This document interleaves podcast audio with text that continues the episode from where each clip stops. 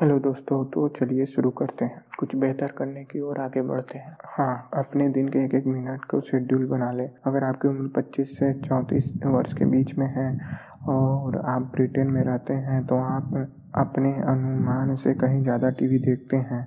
सन 2013 में ब्रिटेन के TV life TV licensing प्राधिकरण ने दर्शकों को टीवी देखने से जुड़ी आदतों का एक सर्वेक्षण किया। इस सर्वेक्षण में हिस्सा लेने वाले 2500 से 3400 के, के बीच की उम्र के लोगों का अनुमान था कि वे हर हफ़्ता 15 से 16 घंटे टीवी देख देखते हैं। सुनने में काफ़ी ज़्यादा लग रहा है पर वास्तव में इन लोगों ने अपनी टीवी देखने की अवधि बहुत कम आकी आका था। वह सॉरी यह, हम यह बात इसलिए जानते हैं क्योंकि टीवी देखने से संबंधित आदतों के मामलों में हम वास्तविकता से अच्छी तरह परिचित हैं। ब्रॉडकास्ट ऑडियंस की रिसर्च बोर्ड टीवी देखने वाले परिवारों में से कुछ कुछ को है। ब्रॉडकास्ट ऑडियंस रिसर्च परिवारों को कुछ को प्रतिनिधित्व नमूने के तौर पर चुना गया। उनके घरों में एक एक मीटर लगा दिए गए ये मीटर बिना किसी पूर्वाग्रह के यह रिकॉर्ड करता कि लोग वास्तव में कितने, कितना टीवी देखते हैं। पच्चीस से चौबीस वर्ष की उम्र के बीच के लोगों ने जिन्हें लगता था कि वे हर सप्ताह लगभग पंद्रह से सोलह घंटे टीवी देखते, वास्तव में वो हर सप्ताह करीब अट्ठाईस घंटे टीवी देखते थे। भाई साहब, जो लोग उन, जो उनके अनुमान से कहीं ज़्यादा था। दरअसल समय का यह गलत अनुमान सिर्फ़ ब्रिटेन के टीवी दर्शकों तक ही सीमित नहीं है। जब भी कोई समूह अपने विभिन्न व्यवहारों से संदर्भ में आत्म मूल्यांकन करता है तो उसे से अक्सर यही गलती होती है कि व्यवसाय लेखन लारा वेडरकम ने जॉब स्ट्रीट जर्नल के, के लिए इस विषय पर एक लेख लिखा था जिसमें उन्होंने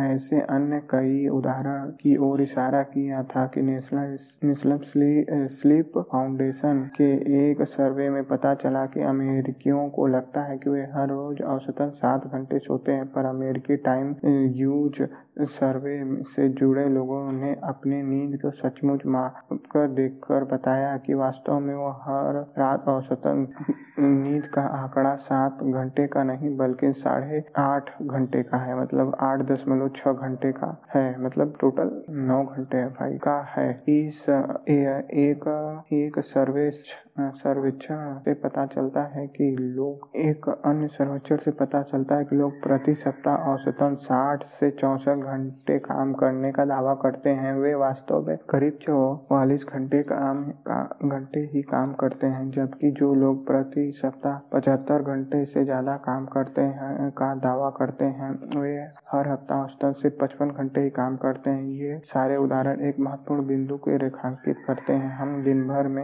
अधिकतर समय ऑटो पायलट मोड में रहते हैं यानी हम इस बात का ज़्यादा ध्यान नहीं देते कि हम अपने समय को किस प्रकार खर्च कर रहे हैं यह अपने आप का एक समस्या है। अगर गहन कार्य और सतही कार्य के बीच आपका वर्तमान संतुलन सही नहीं है, अगर, और अगर आप अपने काम शुरू करने से पहले ही पल भर के लिए ठहरने ठहर कर यह पूछने की आदत विकसित नहीं करते कि इस समय क्या करना सबसे बेहतर होगा तो महत्वहीन चीज़ों को अपने शेड्यूल पर हावी होने से रोकने, रोकना मुश्किल हो जाएगा। आगे के पैराग्राफ में वर्णित रणनीतियाँ आपसे ये सारे व्यवहार अपनाने के लिए मज़बूत करने के उद्देश्य के तौर से तैयार की गई हैं। शुरुआत में ये विचार जरा अतिवादी किस्म का लग सकता है, लेकिन जल्द ही यह साबित हो जाएगा कि गहन कार्य महत्वपूर्ण, महत्व का लाभ उठाने के लिए आपकी कोशिश के लिए यह विचार आवश्यक है कि आप की अपने दिन के एक एक मिनट को शेड्यूल बना लें। बहरहाल, यहाँ लेखक का कहना सही है। हम लोगों को भी, मुझे भी ये चीज़ गलत फहमी थी कि मुझे भी लगता था कि मैं छह घंटे सोता था, पर वास्तव में मैं तो आठ, साढ़े आठ घंटे में भी सोचा, सोता हूँ। जब मैंने ये बुक पढ़ी तो मैंने भी रिकॉर्ड करना शुरू किया कि हाँ मैं कितना सो रहा हूँ तो मुझे भी ये आंकड़ा मिला। आप इस रणनीति को अपना, अपने जीवन में लागू कर सकते हैं, उससे पहले मैं उठा जाना मुझे लगता है सॉरी मुझे लगता है कि आप इस मामले में अनिश्चितता की भूमिका को बहुत ही कम करके आंक रहे हैं। मुझे मुझे तो उन पाठकों की चिंता है, जो आपके द्वारा प्रस्तुत इस बात को अपने जीवन में गंभीरता से लागू करेंगे। इससे उनके और शेड्यूल के बीच में जुनूनी किस्म का संबंध बनने का खतरा है, जो काम में डूबने के बजाय काम पर खर्च किए गए एक एक पल की गिनती करने के अधिक महत्वपूर्ण बनाकर पेश करते हैं। जबकि अगर कलाकारों की बात करें तो उनके लिए अपने काम में डूबना न सिर्फ़ सबसे ज़रूरी होता है, बल्कि अपने काम की गुणवत्ता की ऊंचाइयाँ छूने के लिए उसके पास यही इकलौता विकल्प भी है। ये भी बात सही है। हम लोगों को अपना टाइम गिनना नहीं है। डूबना है काम में कि मतलब एक घंटा काम कर लिया, अरे यार। नहीं, उसको डूबना है। उस काम को गहराई से करना है। उस वक्त सिर्फ़ वही काम चले दिमाग में, कुछ और नहीं। और उसके अलावा न सोचो, न समझो। हाँ सांस ज़रूर लेना। दूसरे शब्दों में कहें तो आगे बढ़ते हैं। दूसरे शब्दों में कहें तो मैं न सिर्फ़ अपने शेड्यूल से सहजता आने देता हूँ, बल्कि इसे लगातार प्रोत्साहित भी करता हूँ।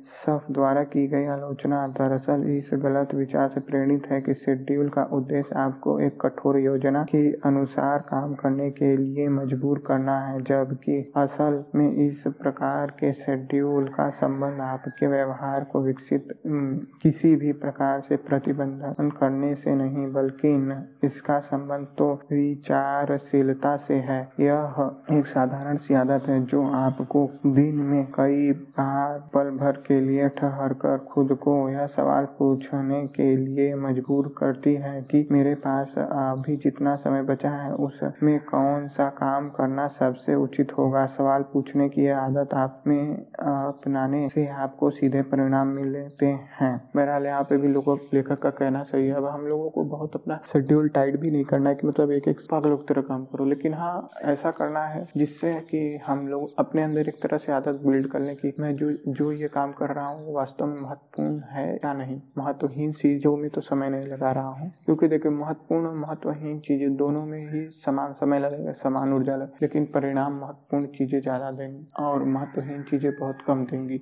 जैसे मान लीजिए कोई स्टूडेंट है, ठीक है? उसका लिए महत्वपूर्ण क्या है? वो किसी लेसन को अच्छे से समझे। कोई भी, मान लीजिए कोई भी हिंदी का लेसन है या इंग्लिश लेसन को अच्छे से समझे, उस क्वेश्चन आंसर को समझे, जो वास्तव में उसके पेपर में आएँगे और नंबर आएँगे। या फिर या फिर वो मान लो o वो बुक लेसन को समझने के बजाय बुक को पढ़ने के बजाय, वो बुक पे कवर चढ़ा रहा है स्टिकर लगा रहा है स्टेपलरिंग कर रहा है, ठीक है? ये महत्व कम है, इन सब चीज़ों ऐसा नहीं है कि उनका वैल्यू नहीं है, वो उससे किताब बची रहेगी, लेकिन वो महत्व कम है। तो ये सब चीज़ें हम लोगों को बाद में करनी चाहिए, जितना हो सके उसको टाल देना चाहिए। जब एकदम मतलब आखिरी एकदम पहले गहनता कार्य कर लेना चाहिए, गहन का जो कार्य है डीपली फ्लो वाले सारे कार्य सुबह ही कर लो। मतलब ताकि आपको कोई दिक्कत ना हो कि हाँ हमें अभी और करना चाहिए था, मेरे पास समय नहीं बचा। ये सब ज़रूरी चीज़ें पहले कर लो, गैर जो ज़रूरी चीज़ें बाद में हो ही जाएँगी। स्टेपलरिंग वगैरह, वो तो अपने किसी, आप छोटे भाई को दे दो या किसी और को दे दो, वो भी कर सकता है, लेकिन जो पढ़ना है, वो आप ही को करना है ना? तो मेन चीज़ आप करो। मैं आगे बढ़ते हैं दोस्तों तो मैं तो यहाँ तक कहूँगा कि जो व्यक्ति इस प्रकार की व्यापक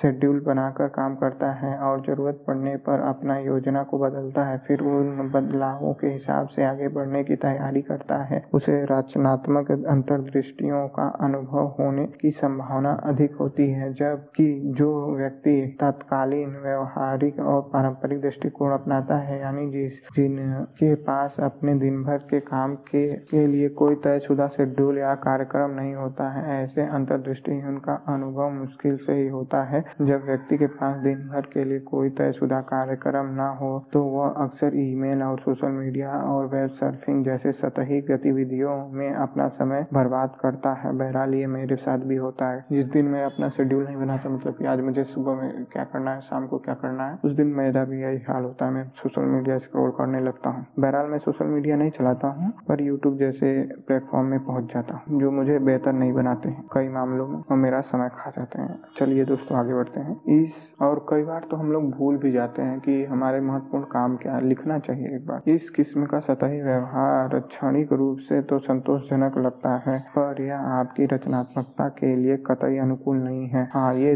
सही बात है, क्योंकि उस वक्त क्षण भंगुर खुशी तो मिलेगी, लेकिन वास्तव में आपकी क्रिएटिविटी कम हो जाएगी। जबकि अगर आपको, आपके पास दिन भर के लिए एक तयशुदा कार्यक्रम है तो आप किसी नए विचार पर काम करने के लिए ब्लॉक बनाकर अपना शेड्यूल तैयार करें या चुनौतीपूर्वक कार्य को निपटाने के लिए गहनता पूर्वक जुट जाना या फिर निश्चित अवधि तक गहन सोच विचार करना।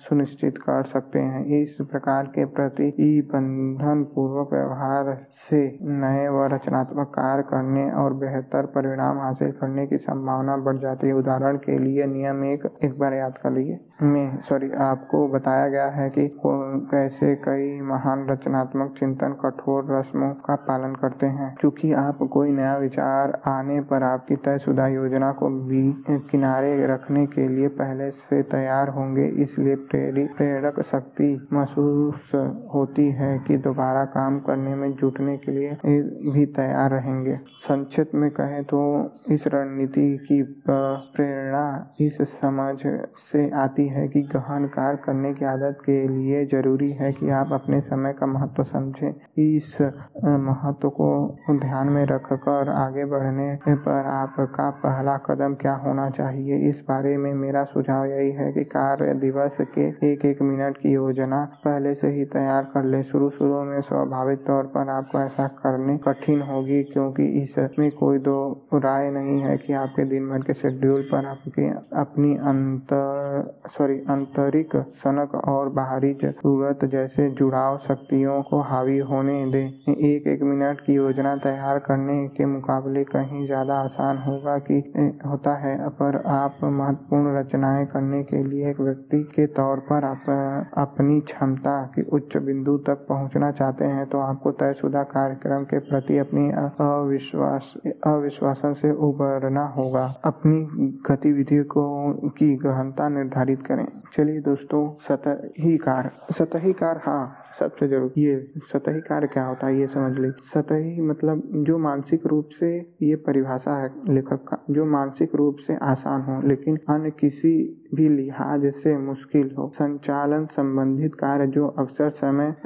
समय, उस समय किया जाता है जब ध्यान भटका हुआ होता है। इस प्रकार के कार्यों पर की गई मेहनत से कुछ भी नया या महत्वपूर्ण परिणाम नहीं मिलता। इस, इन कार्यों को दोहराना बहुत आसान होता है। मतलब सतही कार्य वो है जिन्हें बार बार रिपीट किया जा सकता है और इनसे कोई नया परिणाम नहीं मिलता या महत्वपूर्ण परिणाम नहीं मिलते हैं। बहरहाल, और जो मानसिक रूप से आसान हो मतलब सरल हो, बुद्धि, उसमें बहुत ज़्यादा दिमाग नहीं लगाना है। कुछ सतही गतिविधियाँ ऐसी होती हैं जो परिणाम सॉरी इस परिभाषा पर पूरी तरह खरी उतरती हैं। जैसे ईमेल चेक करना। हाँ ये भी है। कॉन्फ्रेंस कॉल का समय निर्धारित करना। निर, निर्विवाद रूप से सतही कार्यों की श्रेणी में आते हैं पर अन्य गतिविधियों का वर्गीकरण जरा अस्पष्ट हो जाता है। उदाहरण के लिए पहला उदाहरण, शैक्षणिक लेख के के सौदे का संपादन, जिसे आप जल्द ही अपने सहयोग के साथ मिलकर एक जर्नल के प्रकाशित करने के लिए भेजेंगे। दूसरा, कंपनी के तिमाही बिक्री आंकड़ों के बारे में एक पावर पॉइंट प्रेजेंटेशन तैयार करना। उदाहरण, चौथा सॉरी, तीसरा, किसी महत्वपूर्ण प्रोजेक्ट की वर्तमान स्थिति पर चर्चा करना और उसके अगले चरण पर आपसी सहमति बनाने के लिए एक मीटिंग में हिस्सा लेना। ये सब मेन सतही काम है, और भी बहुत सतही काम है। जैसे शायद मैंने जो उदाहरण दिया, शायद आप लोगों को उससे पता चल रहा हो। शुरुआत में स्पष्ट नहीं होता है कि इन उदाहरणों को वर्गीकृत कैसे किया जाए। इसमें से पहले दोनों कार्य इस प्रकार के हैं कि जिन्हें पूरा करना काफ़ी मुश्किल होता है। ये तीन कार्य काम काजी संबंधित मुख्य उद्देश्यों को पूर्ति करने तीसरा उदाहरण जो बताते हैं। लेखक, क्या था? किसी भी महत्वपूर्ण प्रोजेक्ट की वर्तमान स्थिति पर चर्चा करना और उसके अगले चरण पर आपसी सहमति व्यक्ति के लिए मीटिंग करना। जिसे पूरा करना काफ़ी मुश्किल। सॉरी तीसरे क्रम, कामकाजी संबंध उद्देश्यों की पूर्ति के लिए नज़र आते हैं। इन रणनीतियों का उद्देश्य ये है कि वर्गीकृत करने से जुड़े अस्पष्टता से उबरने के लिए आपको एक सटीक मात्रक उपलब्ध कराया जा सके, ताकि कोई कार्य सतही से गहनता तक पैमाने पर कहा, सटीक बैठता है इस बारे में। और सुसंगत निर्णय लेने के लिए आपको एक तरीका मिल सके। आप ऐसा कर सकें, इसके लिए यह रणनीति आपसे मांग करती है कि आप अपने गतिविधियों का मूल्यांकन करने के लिए एक सीधा सा आश्चर्यजनक रूप से ज्ञानवर्धक सवाल पूछें, जो लेखक ने शायद बताया था हम लोगों को पहले ही, कि कहीं हम लोग सतही कार्य तो नहीं कर रहे हैं। बहरहाल, बुरा नहीं है सतही का। मैं पहले स्पष्ट करना चाहूँगा आपसे कि ये बुरा नहीं है, पर इसको बाद में करें। जितना हो सके उतना लेट में। चलिए दोस्तों, अब आगे बढ़ते प्रतिरोध निरर्थक नहीं हो इलेक्ट्रॉनिक डिवाइस के माध्यम से होने वाले संवाद पर आपका नियंत्रण, आपकी कल्पना से कहीं ज़्यादा होता है। बहरहाल, यहाँ पे एक बार लेखक ने ये भी बताया कि मतलब वो बताते हैं कि अपने ईमेल्स के बारे में कि मतलब मेरे पास बहुत सारे लोग ईमेल्स करते हैं, बहुत सारे लोग। तो मैं पहले ये अपने वेबसाइट पे वो साफ़ लिख देते हैं। मैं उन्हीं ईमेल्स का जवाब दूँगा जो शेड्यूल और दिलचस्पी के मुताबिक होंगे। इससे क्या होता है कि लोगों की अपेक्षा इस हद तक कम हो जाती है कि उन्हें लगने लगता है। इसकी संभावना बहुत ही कम है कि लेखक मुझे वापस जवाब देंगे। इस तरह उनका इनबॉक्स अक्सर उन संग्रहों से खाली रहता है। मतलब फालतू जो बहुत सारे मेल्स आते हैं, जो बहुत काम के नहीं है, और है भी तो भी उतना का वो जवाब नहीं दे सकते उस सबसे बचने के लिए, ऐसा करते हैं लेखक। हाँ लेखक ये भी बताते हैं कि हम लोगों को कोशिश करना चाहिए जो बहुत ढेर सारे ईमेल्स आते हैं उन सबसे बचने की जो काम के नहीं है। सतही है चलिए दोस्तों आगे बढ़ते हैं। कम मानसिक बोझ का अर्थ होता है और गहन सोच विचार और अधिक मानसिक संसाधनों की उपलब्धता। चलिए दोस्तों आगे बढ़ते हैं। तो प्रोफेसर की तरह ईमेल का वर्गीकरण ऐस, ऐसे किसी भी ईमेल का जवाब न दें जिन पर निम्नलिखित बातें लागू होती हैं। अगर आपको प्राप्त हुआ ईमेल अस्पष्ट या किस फिर या फिर उसका उचित जवाब देना कठिन होता है। यहाँ लेखक बोलते हैं कि प्रोफेसर की तरह मतलब जो बहुत कठिन है जिनको समझ में ही नहीं आ रहा, उन ईमेल्स का जवाब मत दो। और दूसरा ईमेल के बारे में बता रहे हैं। या मैसेजिंग एप्स में भी ऐसा हो सकता है। कई बार हम लोग इंस्टाग्राम पे भी कुछ ऐसे लोग मिलते हैं। और दूसरा, अगर उसमें दिए गए एक प्रस्ताव में आपको कोई दिलचस्पी नहीं है, अगर आपको उनके प्रस्ताव में कोई दिलचस्पी नहीं है तो मत दीजिए, कोई मतलब नहीं है फालतू का। समय बर्बाद करने का। अगर जवाब देना लाभदायी ना हो, या जवाब देने से आपको कोई हानि ना हो। आमतौर पर ईमेल इसका अपवाद होते हैं। उदाहरण के लिए अगर आपके पास कोई ईमेल आता है जो जो स्पष्ट नहीं होता है उससे प्रस्तावित प्रोजेक्ट में भी आपको कोई दिलचस्पी नहीं है पर वह ईमेल आपकी कंपनी के सीईओ ने भेजा है। ऐसे में स्पष्ट है कि आपको उसे नजरअंदाज नहीं करना चाहिए और आपको उनका जवाब भी भेजना होगा। हालाँकि अगर ऐसे अपवादों को छो, छोड़ दिया जाए तो प्रोफेसर का यह दृष्टिकोण आपसे यह मांग करता है कि, जवाबी ईमेल भेजने का निर्णय लेते समय आपको जरा बे रहम होने से काम लेना चाहिए। शुरू शुरू में यह युक्ति आपके लिए असुविधाजनक हो सकती है, क्योंकि इसके चलते ईमेल से संबंधित मुख्य वर्तमान चलन बंद होने लगा है। संदेश की प्रासंगिकता और उपयोगिता की परवाह किए बिना आप यह, बिना यह मान लेना कि सामने वाला जवाबी ईमेल भेजेगा। अगर आप इस दृष्टिकोण को अपनाते हैं तो कुछ ऐसा नकारात्मक चीज़ें भी होंगी जिनसे आप बच नहीं सकते हैं। जैसा जैसा कुछ एक लोग ऐसे ज़रूरी सॉरी ज़रूर होंगे जो आपकी दृष्टि के, दृष्टिकोण को भ्रमित या नाराज़ हो जाएँगे, खासकर आपके उन ईमेल संबंधित मानक चलन की अनदेखा या किसी को उन पर जवाब उठाते हुए न देखा हो। ऐसा होता है, कोई बात नहीं है। जैसे कि लेखक टीम फेरिक ने इस एक बार लिखा था, छोटी, मोटी नकारात्मक चीज़ें होने दें और अपनी आदत बना ले। अगर आप ऐसा नहीं करेंगे तो आपको जवाब, सॉरी, जीवन बदल बदल डालने वाली बड़ी चीज़ों के लिए के लिए कभी समय नहीं मिलेगा। आपको यह जानकर कुछ राहत मिलेगी कि बहरहाल ये सही है, मैंने अच्छे से नहीं पढ़ा। छोटी, मोटी, नकारात्मक चीज़ें होने दें और इसे अपनी आदत बना ले। अगर आप ऐसा नहीं करते हैं तो आपको अपने जीवन में बड़े बदलाव या बड़ी चीज़ों के लिए कभी समय नहीं मिलेगा। आपको यह जानकर कुछ राहत मिलेगी कि एमआईटी के प्रोफेसर ने पाया है कि लोगों को अपने संवाद संबंधित आदतों के हिसाब से जल्द ही अपनी अपेक्षाओं को कम कर लेते हैं। दरअसल जल्दबाजी में लिखे गए उनके संदेश पर आपको कोई जवाब न देने उनके लिए इतना महत्वपूर्ण भी नहीं होता जितना नज़र आता है। इस दृष्टिकोण को अपनाने से शुरुआत में असुविधा होती है। एक बार जब आप इससे उबर जाएँगे तो असुविधा से उभर जाएँगे तो तो इससे मिलने वाले लाभों का अनुभव कर पाएँगे। इस ईमेल्स के, के इस बढ़ते बोझ को कम करने के उद्देश्य से जब कोई भी, जब भी कोई चर्चा होती है तो दो के वह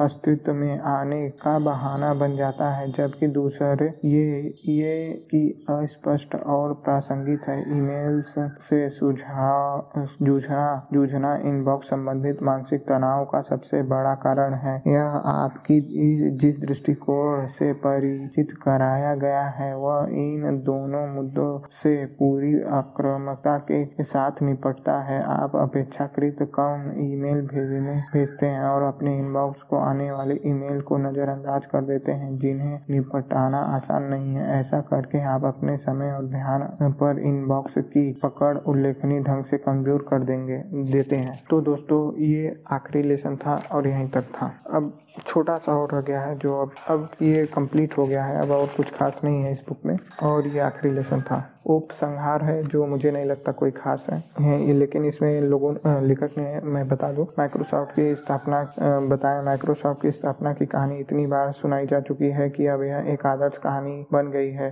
जो एक बिल गेट्स के बारे में बताते हैं लेखक जो जिन्होंने माइक्रोसॉफ्ट बनाया है उन्होंने वो बताते हैं कि माइक्रोसॉफ्ट के जो दो लोगों ने मिलकर दोनों दोस्तों ने बनाया था बिल गेट्स और बिल कौन एक और थे ना? तो जो ये दोनों थे उन दोनों में पता है क्या था?